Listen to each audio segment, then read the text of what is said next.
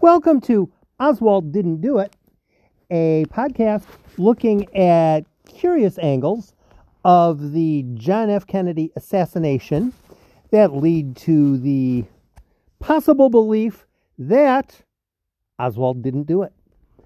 I'm trying to take a look at different angles and trying to provide particularly new to the assassination assessment committee uh, community um, reasons to think that the official story is garbage, is absolute garbage, and I'm trying to get people to think for themselves and try to do research from things that already exist. Research like articles or um, F B I documents, all of which are better than reading, well, a lot of the tripe books that are out there. Today's episode is Oswald's Work History at the T S B D, and ask me questions if I was confusing. Um, this is a bit of a compendium podcast. I've been picking things up here and there, heck, different decades, different weeks, et cetera. And one of the things that comes to mind is a frame of reference, a frame of reference. Let's say you, whoever you are, go talk to a seven-year-old girl. Seven-year-old girl. You're familiar with her. She's relatively smart, uh, knows what's going on, uh, however you want to phrase that.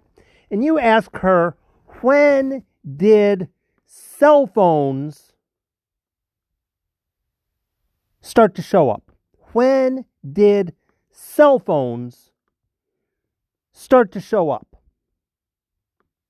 What do you think her answer would be? Heck, you can even do the... I, I'd love it if somebody go out and ask a seven-year-old, when do you think that cell phones started to show up? Because to the seven-year-old person right now, cell phones are inseparable from life as we know it. Pretty much everyone has a cell phone.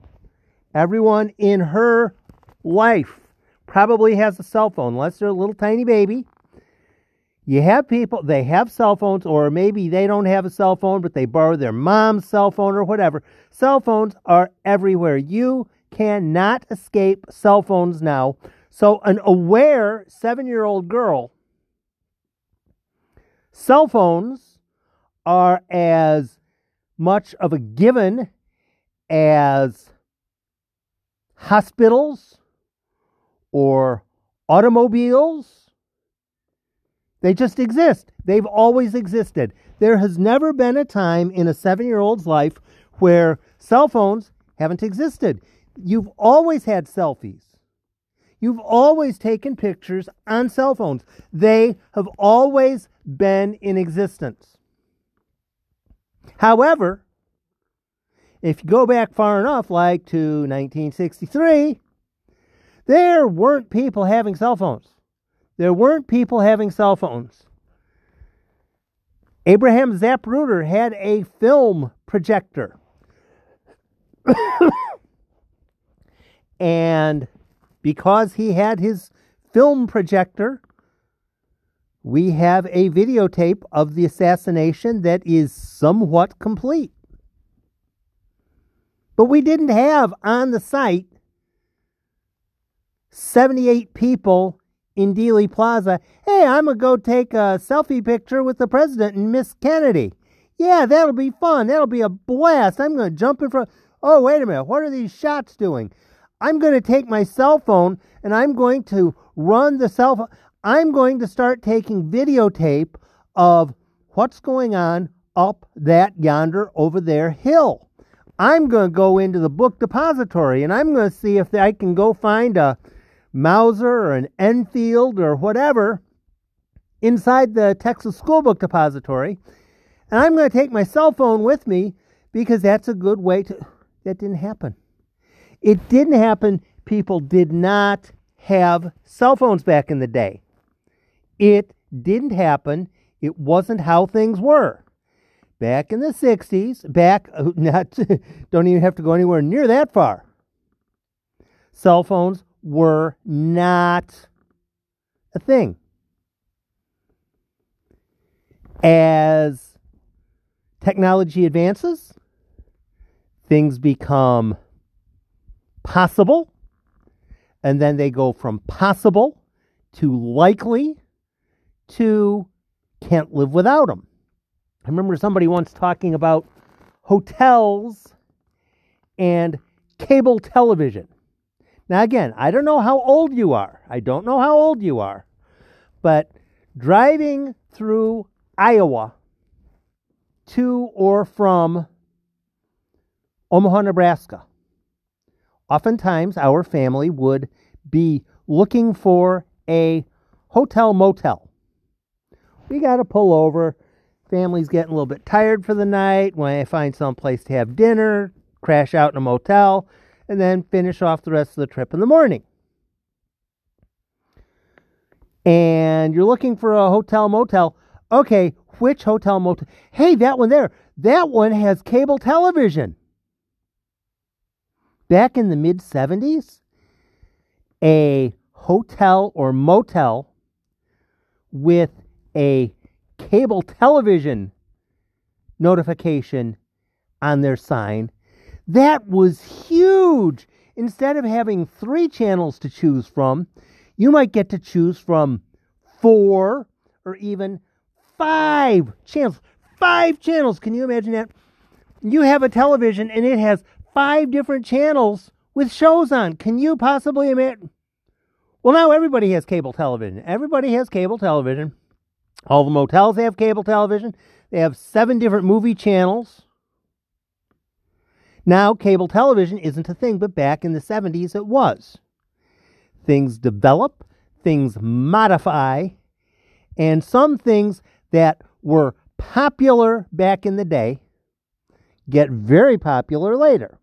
Some things do not get popular later.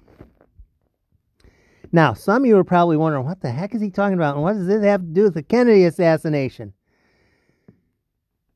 Roll yourself back to... Hmm, how far back do we want to go? How far back do we want to go? mid-eighties? mid-eighties. Let's go mid-eighties. I'm familiar with the mid-eighties. You receive your check for your pay at your job on Friday. You receive your check at your workplace on Friday. When does your bank close? In the in the mid-eighties. In the mid-eighties, when does your banking facility close for the day so you can no longer do any business? Now, some of you who are young say, heck, I don't care. I got uh, direct deposit. It, it, I don't even, you know, it, it just appears online in my uh, online bank account. And all I do is look when I get home and make sure that it's already been deposited. Those didn't happen in the eighties. You didn't have an online bank account with a PIN number. Didn't happen. Wasn't how it was done. You would take your check and you would mad dash sprint to the banking facility, to the bank branch, and try to get your check deposited before the bank would close on Friday. If you couldn't get that done, then maybe you'd do it on Saturday when you had up until about noon to get your banking done. Something like that. That's how it used to be. Okay, some of you are nodding uh, mildly, or yeah, that's actually how it worked. Um, but still, what does that have to do with the way Lee Harvey Oswald was employed at the Texas School Book Depository. Let's go back. In one of the articles I was reading uh, from the um, the Third Decade, Third Decade turned to the Fourth Decade, so there were like eight years of it. It was it was a very nice publication, and I'm quite enjoying it. Mary Farrell dot org. Go to Mary Farrell dot org and type in The Fourth Decade. Click your way through two episodes of the backlog of pick out an article, uh, pick out a, let's see, what was, I think there were six episodes, there are six, uh, six magazines per year. Pick one, pick an article that looks interesting to you, take a little time, a little bit, learn a little bit of something. And again, it's not going to be every specific article is going to be exactly written for you. But very often, at least one of the articles will bring a bit of knowledge, a bit of depth, a bit of truth to you. Okay, so we are now, time machine, we are now back in the nineteen sixties. We're in Dallas, Texas. It's the nineteen sixties. How is Lee Harvey Oswald getting paid? How is Lee Harvey Oswald getting paid? Walk me through the entire process. I, I, I'll just sit here. I'll just sit here and wait. I'll let you explain to me how Lee Harvey Oswald's getting paid. He started at the School Book Depository in, what, late September? I think he was paid three times, as I remember. And it was really kind of a hinky setup. It's kind of a hinky setup because you would imagine, oh, okay, well, you would have the um, the accountancy department creates the blank check and the blank check and the uh, the numbers run across the screen and the uh, letters get typed in for his name and the deposit placed at the bank at the t- no, no, no, no, no, no. Lee Harvey Oswald didn't have, to the best of anybody's knowledge, a checking account or a savings account. He got paid. As I remember looking through one of the articles, it's like one hundred five dollars and twenty-seven cents for every two weeks or something like that. So he would get a one hundred dollar bill, a smaller note, and five or six pieces of change. There you go, you're paid.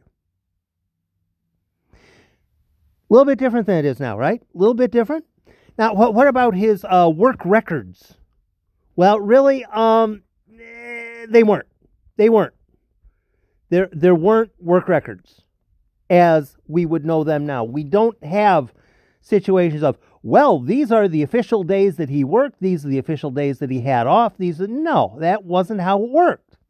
His job was, we're going to pay you a certain amount for a certain period of time, and when that certain period of time lapses, we will give you money, and then you will have money, and then you can go do with that money whatever the heck you want. You can go spend it in a gin joint.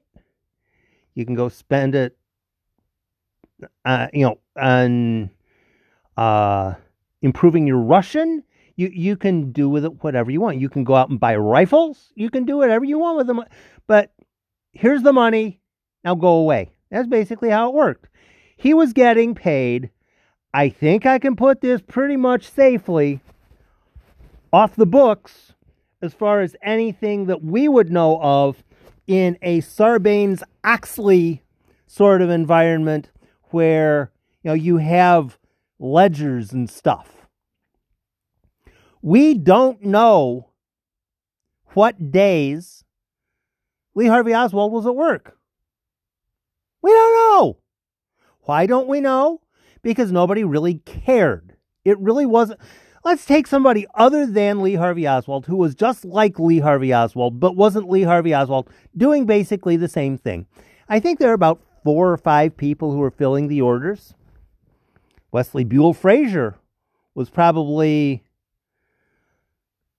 I don't know if he was actually doing the same thing or a bit above as far as pay grade, but uh,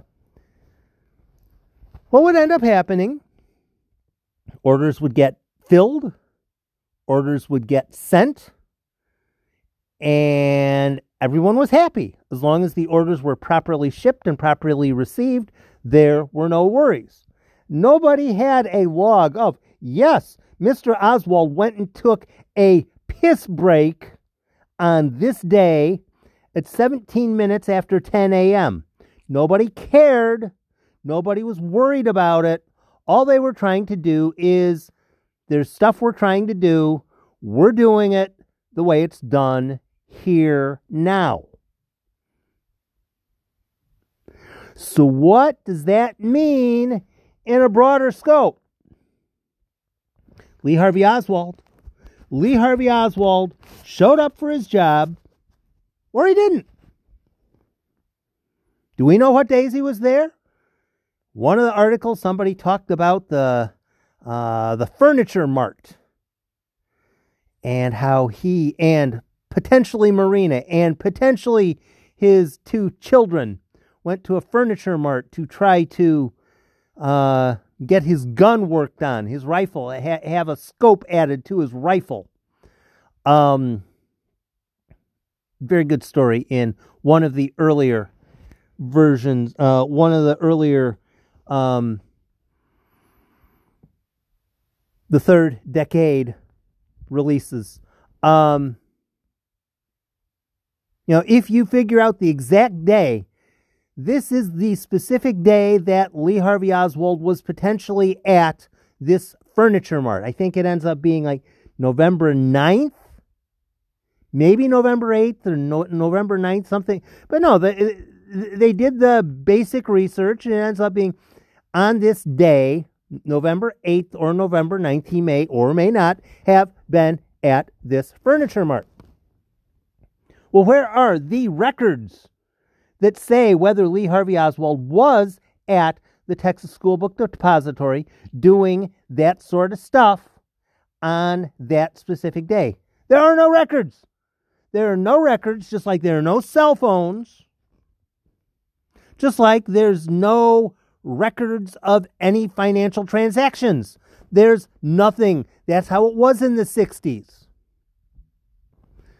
Tie in a little bit of back, oh, geez, what would this have been? fifteen years ago? fifteen years ago, it hit me how bothersome it was that Lee Harvey Oswald did not have any proper legal representation. I'll probably have more on that eventually. But back then, nobody cared. oh, okay, he probably did it. We think he probably did it. Well, where where's the where where are the people who are getting outraged? That, that, no, there there are no people that are getting outraged. He's not going to get represented by a lawyer, and that's the way it's going to be. Because this is Texas, this is the nineteen sixties, and we are not going to do what anyone says regarding civil liberties. That's how it was. When we put our expectations on what should have been happening back in the nineteen sixties, it's not going to work that way. It's not going to work that way.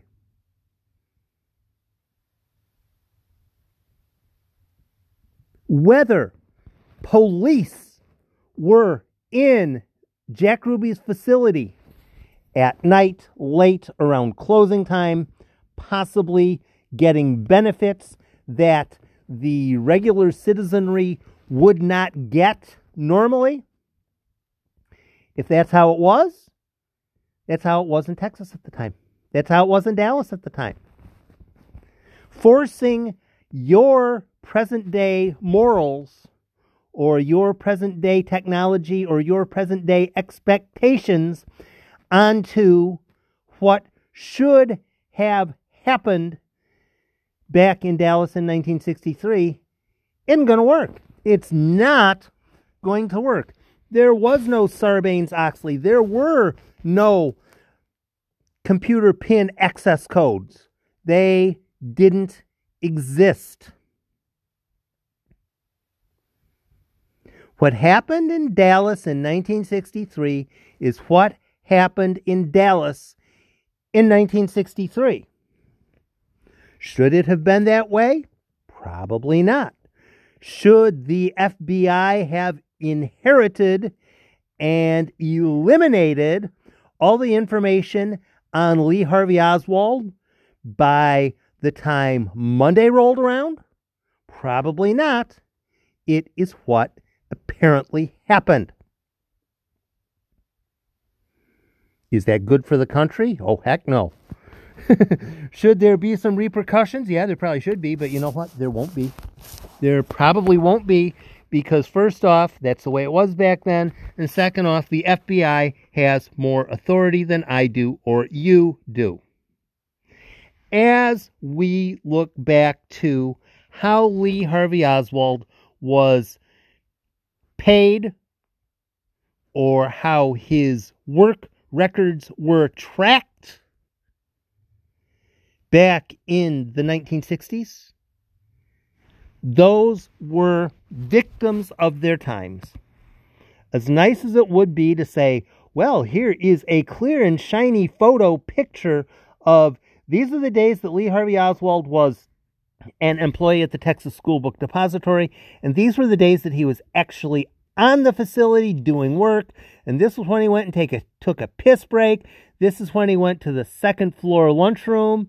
This is when he went out onto the steps.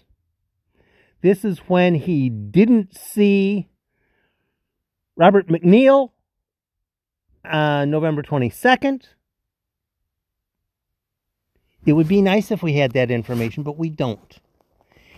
And if we're going to expect everything from back then to conform to our way of thinking because it would be convenient and helpful and nice and all that kind of stuff, it's not going to happen ever.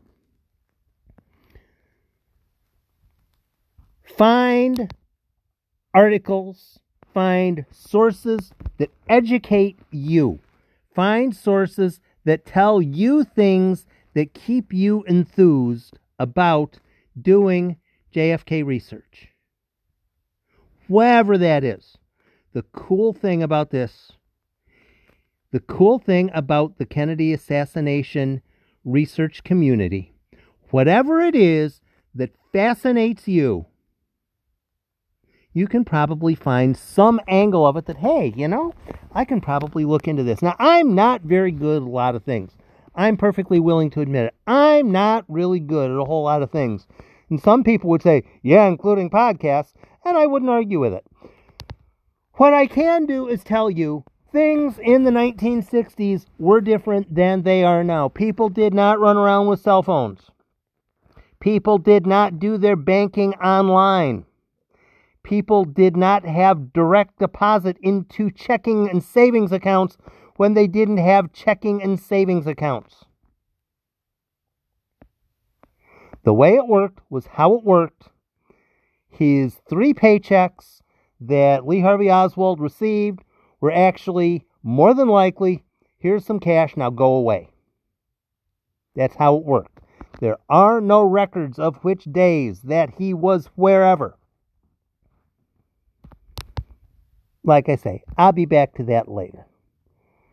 But don't have your expectations for what's going on in twenty twenty-two be exactly the same as for what would have been happening in nineteen sixty-three in Dallas when John F. Kennedy was murdered by somebody that was not Lee Harvey Oswald. Thanks for stopping by. Oswald Didn't Do It, and I will have another podcast up shortly.